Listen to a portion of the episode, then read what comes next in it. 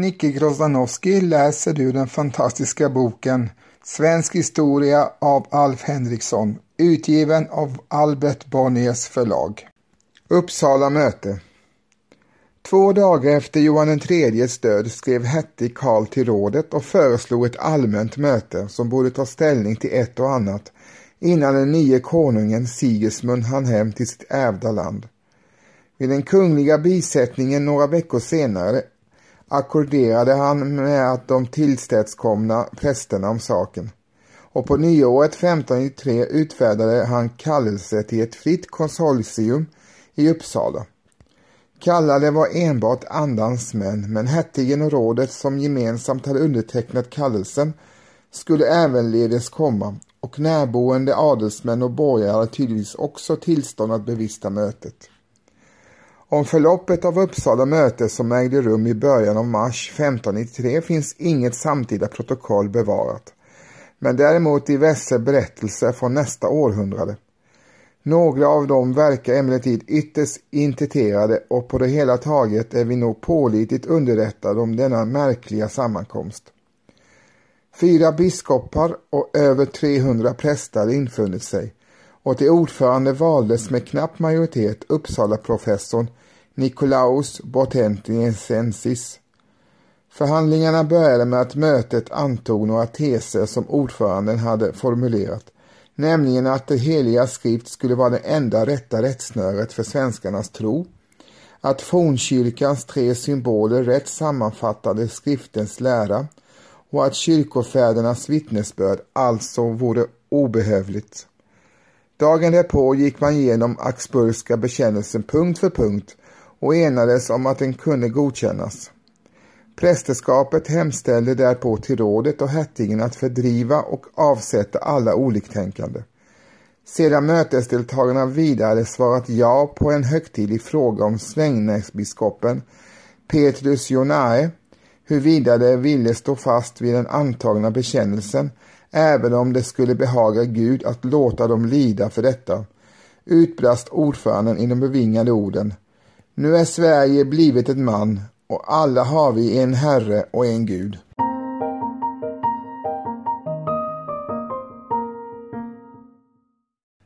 Nästa dag gick det inte fullt så ståtligt till.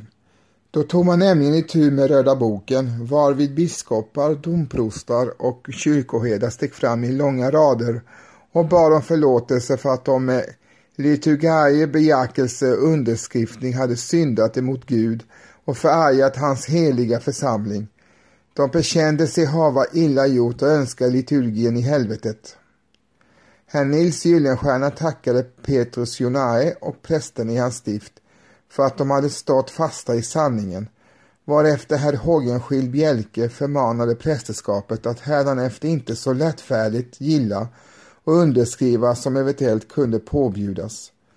Ordföranden i fråga sade sedan om de alla samtliga ville förkasta liturgin och dess tillbehör och svaret blev enhälligt ja. Så här långt var allting i frid och fröjd. En lördagsförmiddag i det följande antogs emellertid reformationskyrkans gamla gudstjänstordning och Laurentius Petris kyrkoordning i nästan oförändrat skick, vilket hette Karl såg med mycket ovilja. Ty därigenom hade mötet konserverat en del katolska kyrkobruk som stötte hans reformerta sinne.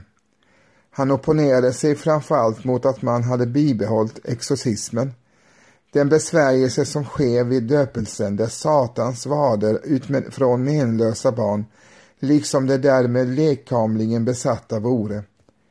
Han vägrade alltså att statsfästa mötets beslut på denna punkt och därmed blev det avbrott i förhandlingarna.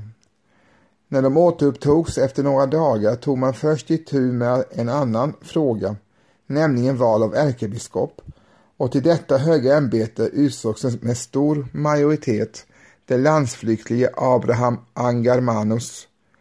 Ej heller detta var riktigt till Hettingens smak och när prästerna och rådsherrarna följande dag uppvaktade honom beträffande beslutet om gudstjänstordningen visade han sig alldeles omedgörlig, vilket hade till följd att det nu var slut med enigheten på Uppsala möte.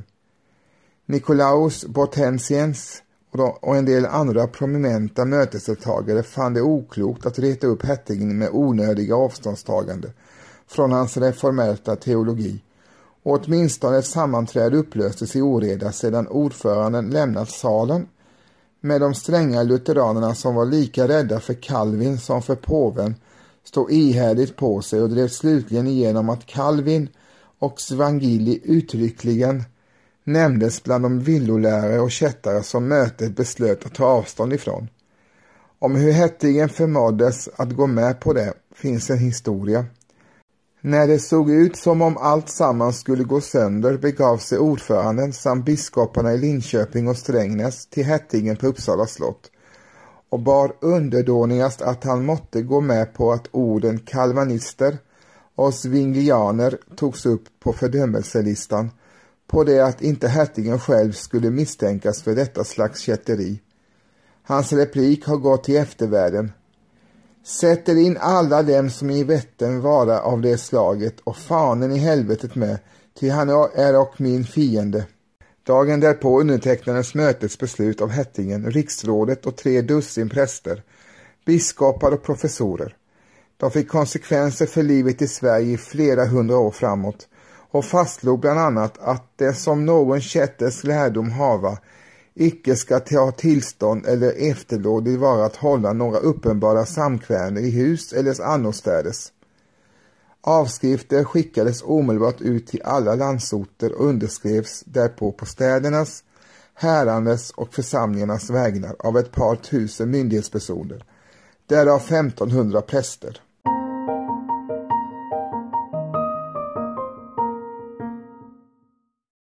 Kung Sigismund, hertig Karl och rådet.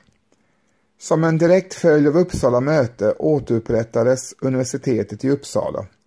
Hertig Karl och rådet utfärdade fram på eftersommaren ett brev om den saken och påbjöd att det skulle finnas sju professorer. Men tills vidare kunde man inte uppdriva mer än fyra, därav tre teologer och en i världsliga ämnen. Den sistnämnde hette Erik Skinerius och hade dokumenterat sig som en lysande vältalare vid Uppsala möte. Han förordnades nu till rektor. De tre teologiprofessorerna hette Petrus Kenensius, Jacobus Eriki och Nikolaus Botensis, den förre mötesordförande. Vid det laget hade också Abraham Angarmenos kommit hem till Uppsala och med kung Sigismunds djupa ogillande tagit ärkebiskopsstolen i besittning. Sigismund, kvarhållen i Polen hela sommaren om diverse trassel, kom till Sverige först i slutet av september.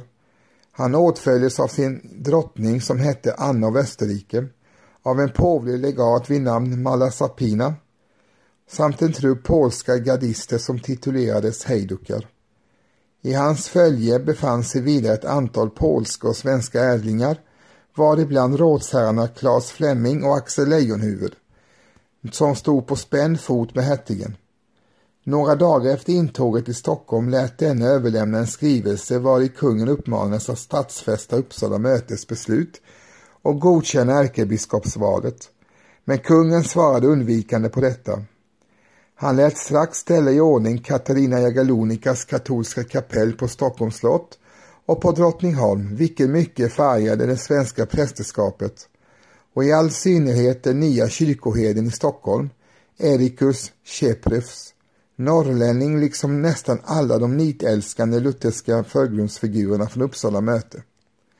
Denne dundrade alla söndagar i Storkyrkan om papismens dårskap och vederstygglighet och lär ha fått svar på tal av en jesuit som hette Peter Gestus och han predikade i slottskapellet. Påskveckan 1594 då kungen och drottningen enligt katolsk bruk tvådde tolv fattigas fötter och deltog i en del andra medeltida riter och hyss nådde denna predikoduell sin kulmen. Men redan dessförinnan hade det kommit till handgripligheter mellan de troende.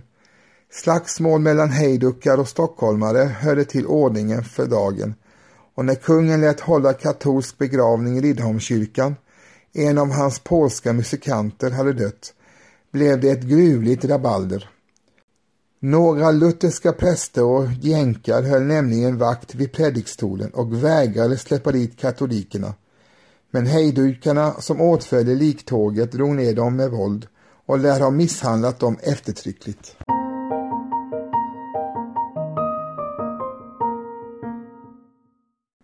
I februari ägde Johan IIIs begravning rum i Uppsala, där de katolska prästerna i Sigismunds följe fick lämna tåget innan de trädde in i domkyrkan. Det hela avlöpte emellertid utan bråk och begravningen var ytterligt imposant med bortåt 500 svenska präster i processionen. De hade samlats till riksdag tillsammans med den övriga ständerna till den nye konungen skulle krönas i detta sammanhang och från svenskt håll krävde man nu att han skulle bekräfta Uppsala mötes beslut innan det blev någon kröning. Sigismund erbjöd sig istället att lova vidmakthålla religionen i Sverige sådan den varit i Gustav Vasas tid och han ville alltså tillförsäkra sina katolska undersåtar fri religionsutövning i Sverige, vilket undertecknarna av mötesbeslutet naturligtvis inte kunde gå med på.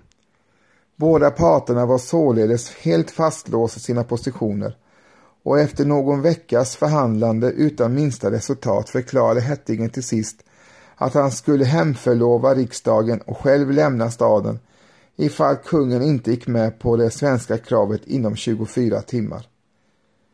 Kungen föll då till föga och statsfäste Uppsala mötets beslut. Han utfäste sig att inte till något riksens ämbete bruka andra än lutheraner. Till sina katolska rådgivare avgav han emellertid en hemlig protest och betecknade statsfästet som avtvungen. I detta dokument som finns i behåll i Vatikanens arkiv står att han på grund av undersåtarnas sammansvärjning, förrädares illvilja och allas befarande uppror hade måst falla undan för att inte äventyra sin krona och sitt liv, men att han när han kom till ordentligt till makten skulle verka för att katolicismen blev tillåten, om inte i hela Sverige så åtminstone i en del.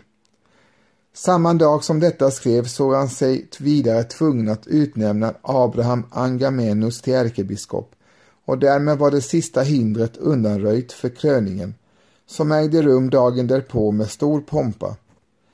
När Erik Sparre började förestava eden lät kungen sin hand falla något, men hertigen sade åt honom att hålla upp fingrarna ordentligt och då gjorde han det. Strängnäsbiskopen smorde honom därpå till konung med olja i pannan och på händerna Rådsherrarna tillhandahöll regalierna och Abraham Angamenus läste renläriga böner.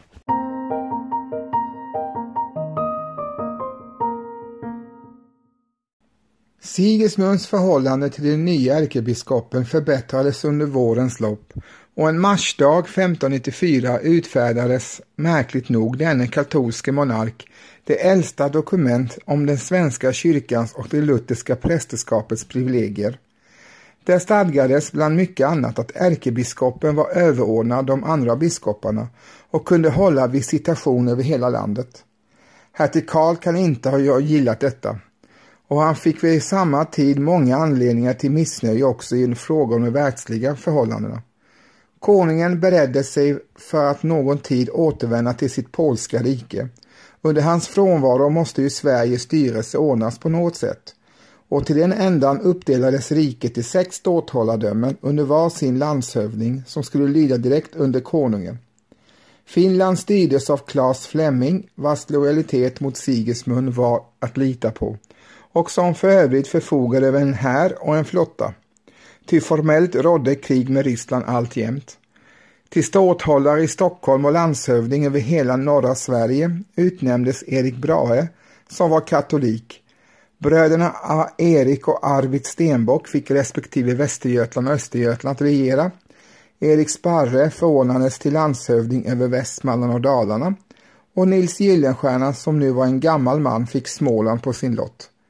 Resten av Sverige, eller landskapen Sörmland, Närke och Värmland utgjorde hertig Karls hertigdöme och denne såg alltså sig reducerad till en landskapsfurste bland många andra. Ty det var inte meningen att han skulle ha någonting med de andra provinserna att skaffa, utom så tillvida att han skulle ha säte och stämma i rådet, som skulle fungera som riksstyrelse i kungens frånvaro. I detta fann sig naturligtvis inte hertigen, som gjorde anspråk på att själv vara regent med rådet under sig. När Sigismund i juli avseglade från Stockholm på väg till Polen stod denne i frågan alltjämt öppen. Kungen hade otur med vädret, fick ligga kvar i skärgården för motvind i flera veckor och undgick på det viset inte sin energiske farbrors bearbetning med skrivelse och anspråk. Men när han måste formulera ett svar sträckte han sig inte längre än till att säga att Hettingen och rådet gemensamt skulle sköta regeringen i Sverige medan han själv var borta. Med sin vanliga viljekraft tog Hättingen omedelbart ledningen över rådet som erkände honom som förman och riksens förståndare. Till konungen skrev han därpå och krävde fullmakt såsom sådan. Fick han inte det tänkte han vädja till ständerna. Kungen svarar inte på detta, men hertigen utövar naturligtvis sitt riksförståndarskap lika fullt. De kungliga landshövdingarna avsattes eller sköts åt sidan. Endast Claes Fleming i Finland var oåtkomlig. Han vägrade öppet att lyda vare sig hertigen eller rådet som utan framgång sökte ta ifrån om hans militära befäl genom att utnämna en annan general. Det ryska kriget avslutades visserligen inom kort. Freden slöts i maj 1595 i en ingenmansländsk by som hette Tuesina, där ryssarna avstod från alla anspråk på Estland och Finlands gräns reglerades ända upp till Ishavet. Men Flemming behöll med Sigismunds goda minne både här och flotta. Ett argt brev från honom till rådet i Stockholm finns i behåll. Han skriver att jag är inte ider skyddsbonde.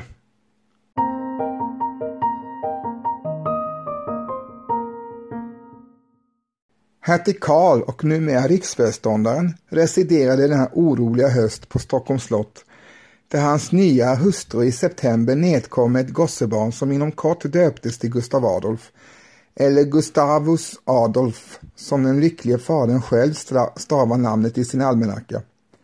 Erik Sparre stod fadder och barnets horoskop lär ha ställts av ingen mindre än Tycho Brahe, som vid den här tiden alltjämt bodde på Ven. Horoskopet upplyste att barnet en gång skulle bli kung och gjorde därigenom hertigen betänkt på att tränga undan Sigismund från tronen säger Johannes Messentius och efter honom många sena hävdatecknare som dock aldrig har sett till horoskopet i fråga utan bara har tittat i facit. Barnaföderskan som hette Kristina av Holstein hade en gång varit förlovad med Sigismund som emellertid gav henne på båten.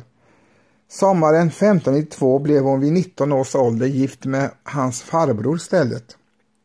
Hennes känslor för den forne fästmannen motsvarade fullständigt hertig Karls, vilket bidrog till lyckan i äktenskapet. Överhuvudtaget passade makthavarna utmärkt bra ihop, säger alla historieskrivare som har berört ämnet. De grälade visserligen fruktansvärt på äldre dagar, men i början rådde stor sämja och förståelse, ty till lynnet liknade de varandra i mångt och mycket. Kristina av Holstein var sålunda ett ampert och bistet kvinna som höll sträng ordning vid hovet och var en förträfflig ekonom. Om hennes hushållsamhet finns ett par pittoreska notiser som förr stod i skolböcker. De meddelar att hon brukade mäta upp sytråden med aln åt sina underlydande och att hon förbjöd hovfolket att bena strömmingen.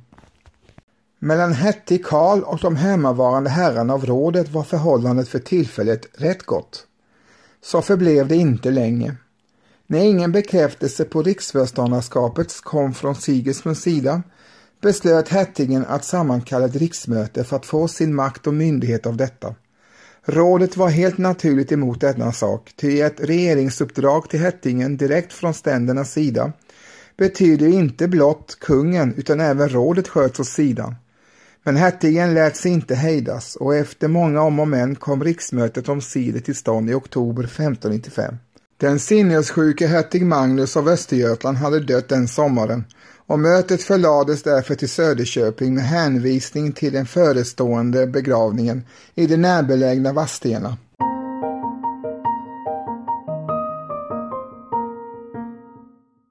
Söderköpings riksdag beslöt programenligt att hertigen skulle vara riksföreståndare i konungens frånvaro och att Claes Flemming och andra motsträvliga personer skulle straffas.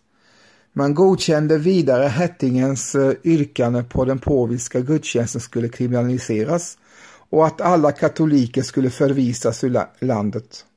Från en tribun som benämndes Majestätspall talade hertigen därpå till riksdagen på Söderköpings torg och vände sig därvid företrädesvis till gemene man. Han slutade, säger kamreraren Knut Persson som bevittnade denna mönsterlektion i demagogi med en fråga. Ären i till sinnes att försvara vad här gjort och beslutat är och står därför alla för en och en för alla. Därtill svarade gemene man, ja, ja, ja, nådige Herre, och gjorde en signal med uppräckta händer. Att stå med hans förstliga nåde, alla för en och en för alla, vilket ordasätt försten alltid brukade. Sedan vände han sig till riksens råd, biskoparna och adeln, som med honom stod på majestätpallen och sporde dem till och med dessa ord. Än i vad säger ni här till? Hören ni vad dessa hava svurit, väljer ni söndra eder från dem. Riksens råd svarade på samtliga riddarskapet och adens vägnar och lovade hans förstliga nåde hörsamhet i allt det som hände Kungliga Majestät och fäderneslandet till gagn. Och goda, men försten Hof upp handen och sade så svärgen att I vela vara mig lydige i det jag påbjudas var det. Då hovo mesta parten upp händerna, men många vore som icke vill upplyfta handen. Därefter talade fursten om fröken Annas brudskatt och krigsfolkets betalning och sade Vi ville låta göra en förordning att det icke ska löpa mycket på var man.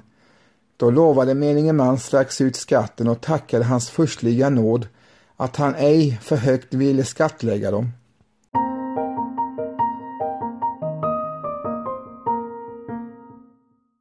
Rådsherrarnas politiska roll var på det hela taget slutspelad i och med Söderköpings riksdag.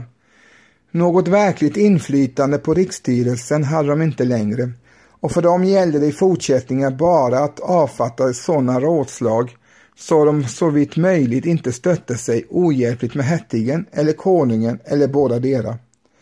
Den enda som riktigt lyckades med denna balanskonst var den gamla drotsen Nils Gyllenstierna som i farliga frågor lät bli att avge något yttrande alls.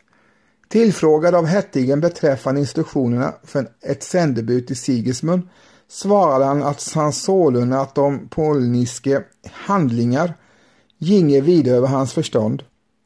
Även de övriga herrarna yttrade sig dock mestadels mycket försiktigt och till och med i sin familjekorrespondens som till stor del finns i behåll undviker de förgripliga uttryck, väl vetande att hertigen aldrig drog sig för, för att läsa andras brev, som till äventyrs föll i hans händer. Sams inbördes var de inte heller alltid, och just detta år, 1595, höll det på att utbryta släktfejd mellan bjälkar, brahar och gyllenstjärnor med anledning av en romantisk tilldragelse som i hävderna kallas för onsdagsbröllopet. En Erik Bjelke hade friat till Sigrid Brahe och fått ja på villkor att han inte hade syfilis.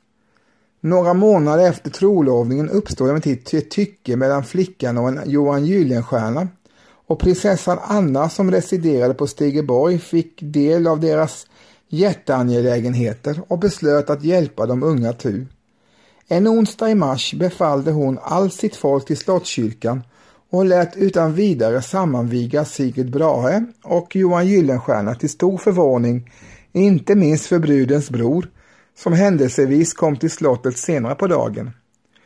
Det skedda blev förstås en stor skandal, ty bjälkarna svarade ingalunda sin förtret i tysthet utan krävde att vigselprästen skulle straffas och Johan Gyllenstierna dömas till döden. Prinsessan Anna skrev brev åt alla håll och försökte ställa till rätta sedan hon själv hade fått bistra skrapor av sin farbror hertigen, vilken dessutom måste ingripa mot de inblandade manspersonerna och förbjuda dem att duellera. Slutakten i hela denna historia utspelas vi nu vid Söderköpings riksdag, där Johan Gyllenstierna officiellt bad Erik Bjelke om tillgift och fick den på vissa villkor nämligen 800 daler i böter till Uppsala universitet och 2000 daler i skadestånd till den försmådda rivalen. Dessutom fick de nygifta lova att ett helt år framåt hålla sig hemma på sina gods för att inte förolämpa bjälkarna med sin åsyn. Ni har precis hört mig, Nicke Grozanowski, läsa ett stycke ur den fantastiska boken Svensk historia som är skriven av Alf Henriksson och utgiven av eh, Albert Bonniers förlag. Signaturmelodin ni hörde i början är ju den berömda Fjäril vingar syns på Haga, även känd som Fredmans sång nummer 64, som är gjord av Carl Michael Bellman. Och som avslutning får ni höra Par Deus med gruppen Gotthard. Podden utkommer två gånger i veckan, lördagar och onsdagar, med bonusavsnitt lite då och då, så håll utkik. Tack för att ni lyssnade. På återhörande. Hej!